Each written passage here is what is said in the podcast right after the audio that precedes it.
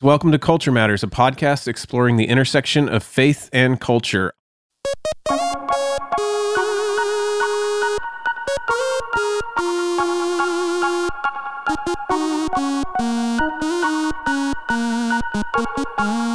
I'm Adam Hawkins, your co host, and today I'm here with Tamarcus again to interview our other and our true host, Elizabeth Woodson. Elizabeth, how are you doing?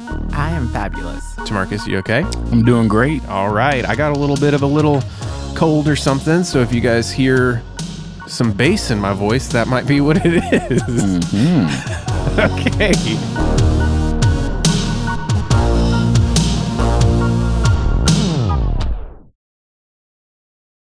Let's start the conversation today just by reintroducing Elizabeth. She is amazing. You guys know her well. She is one of the smartest people I know, uh, and she's written a book. And I just have to say, um, it's amazing. And I got to tell this to Elizabeth a second ago. I was just going to text you, but I thought it'd be more meaningful in person. Your book is really wonderful. And Yeah. in what I thought I would be doing to just prepare and honor the time by reading it, it actually was so helpful to me um, over this past week. Just thinking about my own journey, about my own discontentments and discouragements, and how often that leads to despair, and that there is a way out. There is a way that God's trying to show us. And I just, yeah, honestly, uh, it helped me want to embrace my life, mm-hmm. which incidentally is the title of the book. It is.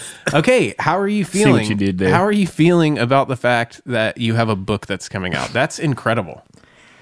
I think there is this mix of pure excitement and then like a little bit of sheer terror that Sure. I have a book that'll be in people's hands. That's and They'll read my stuff. And I tell a lot of my stories in the book. And so you I use vulnerability to try to just create a connection with the reader. And you're just like, there are gonna be people whose names I don't know who know my stories. Right. So, but it's most of it is I'm just really excited to be able to share with people what I believe God has given me over a long season. Right. And so um, I just want to help people to get unstuck. And so it's really fun to be able to finally be at this place where I have like the books in my hand. And Yes. It's been a long journey. Well, So, uh, let me say it comes across because I maybe maybe it's because I know you, but I actually think it's because of your vulnerability in telling the stories in the book that it felt like I was going along this journey with you. It didn't feel lonely. You know, sometimes you read the book and it can feel a little cold or maybe like, you know, but as an author, I guess I'm just saying you come across as somebody who cares for the people that you're uh, writing to, the audience. And um, yeah, I, I it it was a book that was encouraging and it made me feel like I was part of a community because of your vulnerability. So thank you so much. thank you. Yeah. Um, what made you want to do this? You know, it probably was a mix of different things. The message is something that's been on my heart for a long time, um, but part of it comes out of just serving in ministry. And so, as you guys know, that there are people who come in your office or you meet with them, and they have issues that are not going to be handled the next day. And so, you have the option of giving people sugary, sweet answers to kind of pump them up, or you can give them the truth, and truth that sustains them, truth that gives them hope. Um, I think about my own season of life. I, t- I am a never married single in my late 30s. And so to be a single who is not losing your mind in evangelical culture, you got to deal with your singleness and really work through it to a place of, Lord, I, I believe you're good, even though you have not answered a prayer that I've given to you for a long time in the affirmative yet.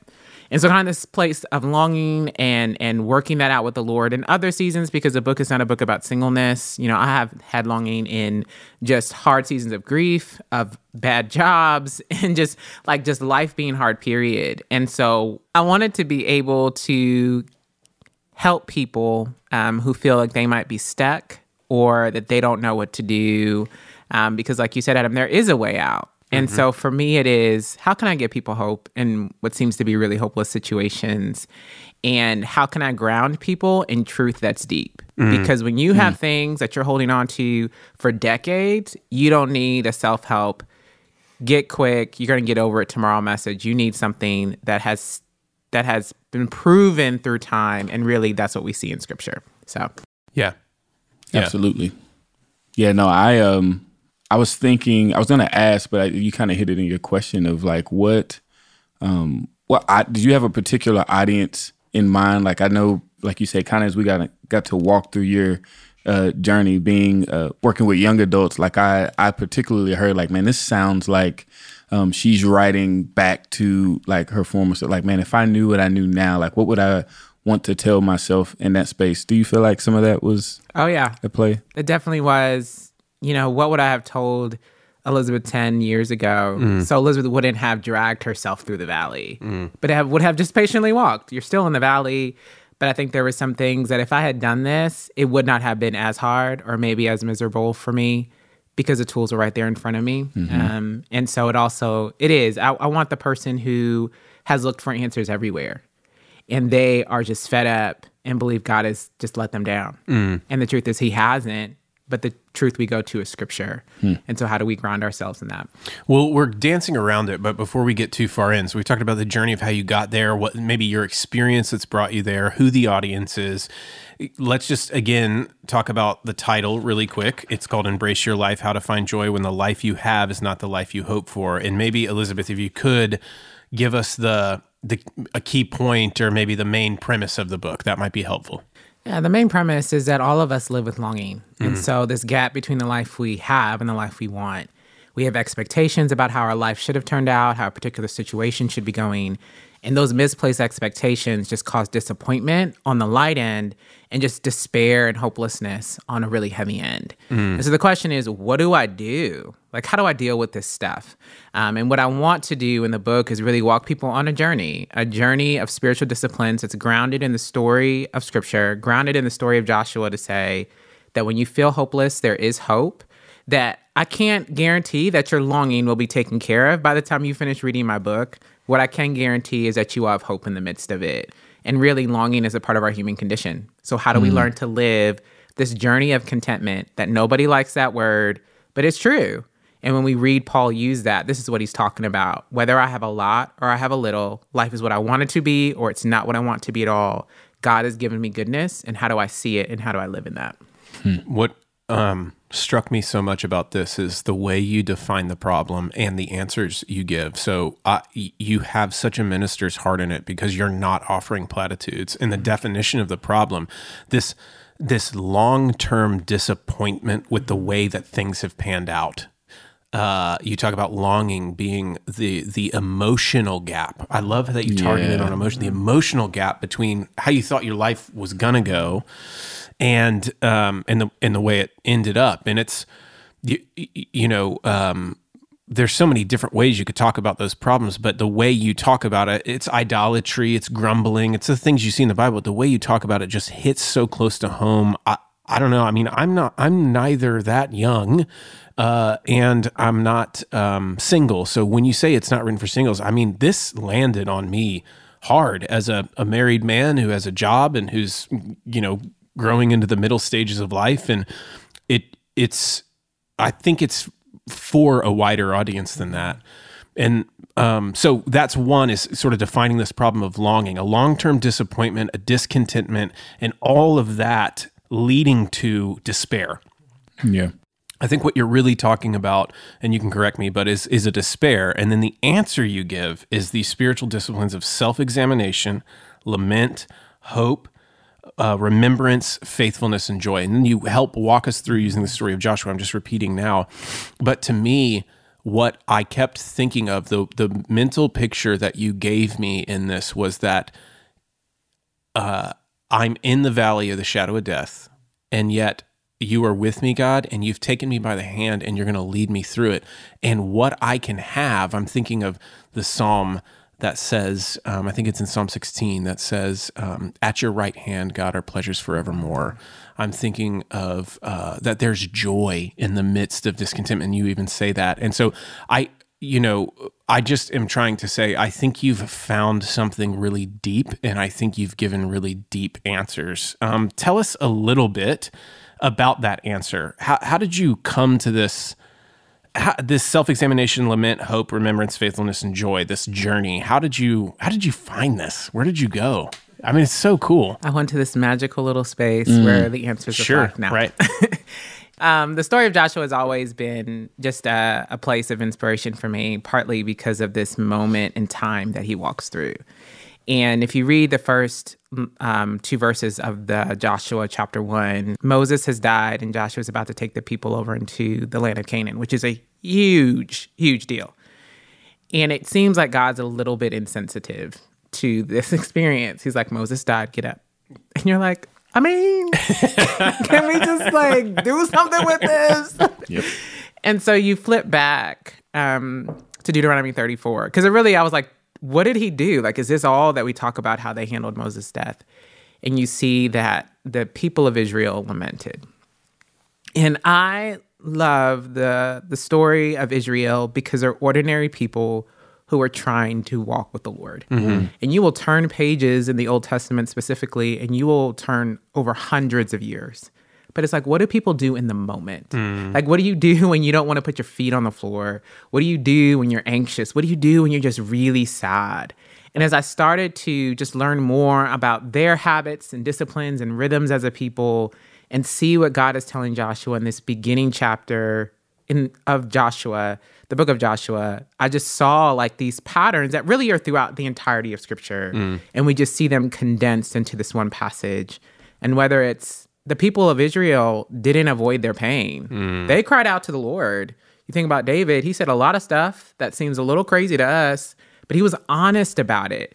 You know, honest about, Lord, just show me who I am. And if there's anything that's not right, I need you to correct it. Like these these practices of self-examination or lament or remembering who God is and all the promises you read that God reaffirms, but he's not saying anything new. Mm. Yeah. He's just saying things he said before. And so, really, this Joshua passage to me highlighted what I saw throughout the entire Old Testament is that the people of Israel are people of rhythms and habits that God instituted so that they could live through the valley seasons, really all through life. Yeah. Um, and so it was that that brought to mind for me, okay, this is what I can hang my hat on. Because I'm a person like, okay, that information's like, that's cool.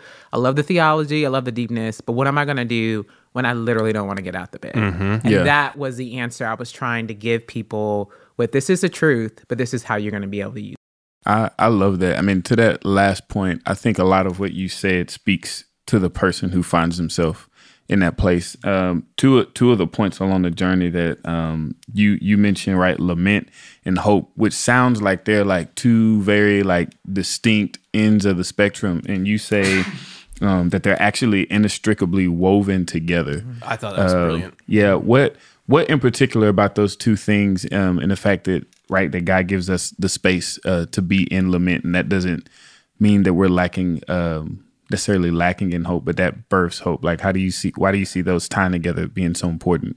Um, you know, for me, lament is you're crying out to God, and in all practical practicality, that's the word it is today. Um, that you cry out because you believe you can do something. Mm. Hmm. And so, even in our just anguish and grief, for me to turn to God and say, Lord, I'm mad. Lord, you left me. Lord, this isn't what I signed up for, and I need you to help me. I'm only going to do that if I actually believe he can do something. Hmm. And to me, it's like these little seeds of hope that are that are intertwined with lament. And when I think about just lament, period, I think about my own, you know, history of my family and just African Americans in this country and like the habits of people who are going through things that are really hard Yeah. and just this continual repetition of the different stories of people that I would read and that they would lament. Like they would grieve before the Lord and they wouldn't walk away still in despair. Like there was something that happened in that place that God did with his people when they were just honest with him. Um, and to me, all of that, like they're just these little seeds. It doesn't feel hopeful, but again, hope if hope wasn't there, you wouldn't do it to begin with. Yeah. I love that point. It feels like the shape of the Psalms, like you were talking about. Like David's like, God, where are you? You've left me. Please don't forsake me. God, you never forsake me. It's like somehow his lamenting brings him to a place of remembrance Yeah. of God's faithfulness and hope. I you did something in there that really felt like it read my mail, uh, to use a an, a dad uh, idiom or whatever. Anyways, um, you talked about avoidance and you just mentioned it a minute ago. And I think you put your finger on the cultural moment here that there are so many, what we tend to do with our pain, whatever it might be, or our suffering, is avoid it. And it's so easy to do because we have a screen right in front of us. And you talk about almost as like symptoms if you're over consuming anything. But you also did this really great thing, other ways of avoiding that I think are um, we don't think of it quite the same way. But you talk about do you have a tendency to chase comfort? Do you have a tendency to be a controlling person? Do you have t- and you kind of walk through these typical patterns in which we try to avoid. And I was like, man, these hurt. These these felt like good jabs, you know, to the soul. Um, and I found myself really control and comfort were two for me that I was like, oh man. But in my own walk with anxiety, you know, this what the science is now backing up is exactly what you're saying in here that is this biblical truth that actually by avoiding we actually increase the pain over time. Um, uh, because one you're not dealing with it. It feel there's a small layer of escape for a minute but what that actually teaches you to do it reinforces the need to escape the need to escape. And you just go further down that rabbit trail. And so uh, but you you do make you do make one distinction. So what you do you give us practices that help us deal with the pain and then move towards a space of joy in the midst of it. But you do make a distinction, and I wanted to hear you talk a little bit about it. But you talk about the di- distinction between avoidance and gospel forgetfulness. Could you say a little something about that? In the gospel that we believe is that it's the good news that the king has come. Mm. And what he does is he restores the fullness of life we were intended to have with God in the very beginning that sin has destroyed and taken from us. And in some sense, sin, you know, it puts us in a world where things are broken, and the brokenness is what our longing, hmm. like our our our desire to be dissatisfied with the life God has given us. And sometimes the dissatisfaction is because things are just really suffering's real. Yeah. All of that in for me are the the the residue of sin in our world. Mm-hmm.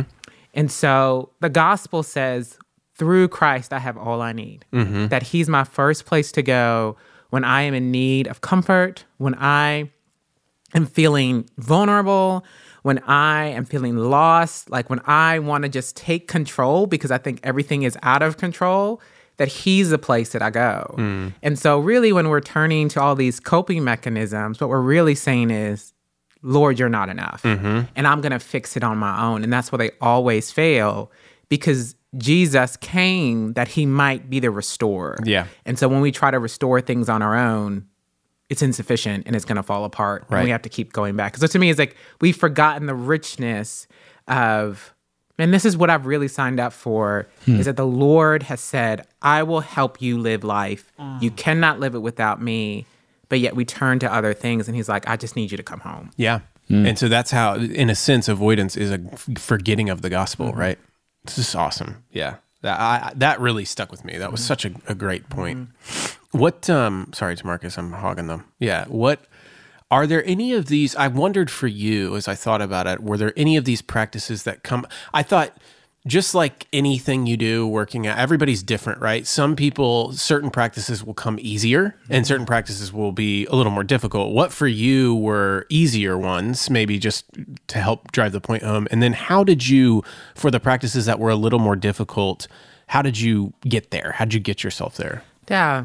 Um, I think for me, uh, lament probably came a little easier because it was just something I was used to. Okay. Like a category, right? Okay, what do I do? Where can I go? What have people before me done? It doesn't mean that it always like it's always like, oh, lament. Yeah, yeah. But it is this is where I can go. Um, to me, I think I struggle with with what my self talk. Mm. Right. And so what I tell myself about a particular situation and the need to reframe it. Yeah. And so I think about what is true about God, but what I will say about him. Mm. And so it's like, God, you forgot me. You're not good. You don't come through on your promises. Yeah, yeah, yeah, yeah, yeah. and it's like, listen, he's sovereign Yeah. which means he's in full control.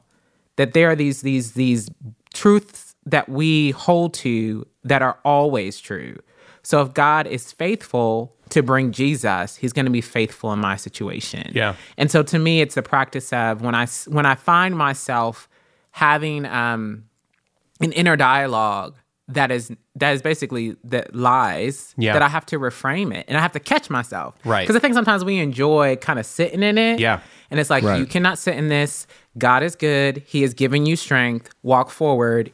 Even though you don't feel it, it's okay because it's still true. Yeah. And that doesn't, to me, doesn't always come easy. And it is like you just, it's, you have to do because it doesn't always feel good. Right. And I wanted to immediately have this emotional response. Oh, the pain is gone. It's like, no, you might still feel this way in 20 minutes. You need to keep walking. Right. And I think one thing to just say well, that was really helpful and for people you need to buy the book but what's really helpful is if you're like man i'm not going to know how to do any of this you have the you have a section after each chapter where you break down how to do the practice what it looks like and everything else. So there's tools in the book itself to help you do these practices well so. Yeah, I I thought that was to the the last point you made. That was one of the things that was really helpful um, in realizing that do, doing these things isn't the answer. That's like all of the the the pain is going to subside in in walking through this, but it actually. Um, I think in a, in a lot of ways it honors the pain uh, and the struggle that people are going through, and it's like, hey, this is um, this is a, a way in which God has uh, created for us to be able to walk through these things well and to be able to weather them um, and to uh, do it with appropriate expectation, right? As you say in the book. And so um, I, I personally found it uh, very helpful um, just in uh, finding that wrestle between, I think sometimes it, it's, and you mentioned it in one of the chapters of uh, believing a lie that, oh, this is, this is happening or I'm feeling this way because it's just a lack of faith. Um, and it's like that that's not um, that's not the case right that there is a there's a way in which we walk in this space of longing as believers trusting in god still going through difficult times and um, tearing with him along the way so yeah I, I agree i think it's it's good work you should definitely buy it buy two give it read it and give it to someone else That's right. Well, Elizabeth, I want to give you the last word. And one thing I just want to, I don't know if you can change it up, but uh, I love how you describe how you finally came to peace with your singleness.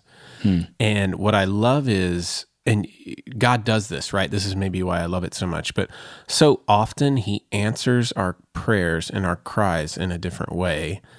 It's not that He, you got married um, he did something else. He showed you that he was enough in the midst of it. And I love that. That comes through a journey, Yeah. you know, a true journey. He gave all the peace you wanted, you got. And it wasn't from the thing you thought that was going to provide it.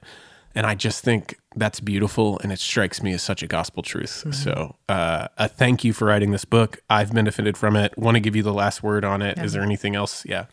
I think what I would say is to the person who's listening and you're just hopeless and you like you've tried everything, you've prayed all the prayers and you really are just kind of fed up with the situation that I want to tell you that hope is always possible. That our God is faithful to deliver, our God is faithful to provide, and our God is faithful to give good. And that your faith would be in a place where even if the good he gives you and it doesn't include the good you want, that you still recognize that it's good and it's beautiful because it's a life you get to live with the Lord. Um, and so, as a person who has walked the journey, and Tamarcus and Adam, who have walked similar journeys in their own stories, that the Lord always comes through and there's always hope because he's always with us. amen Amen.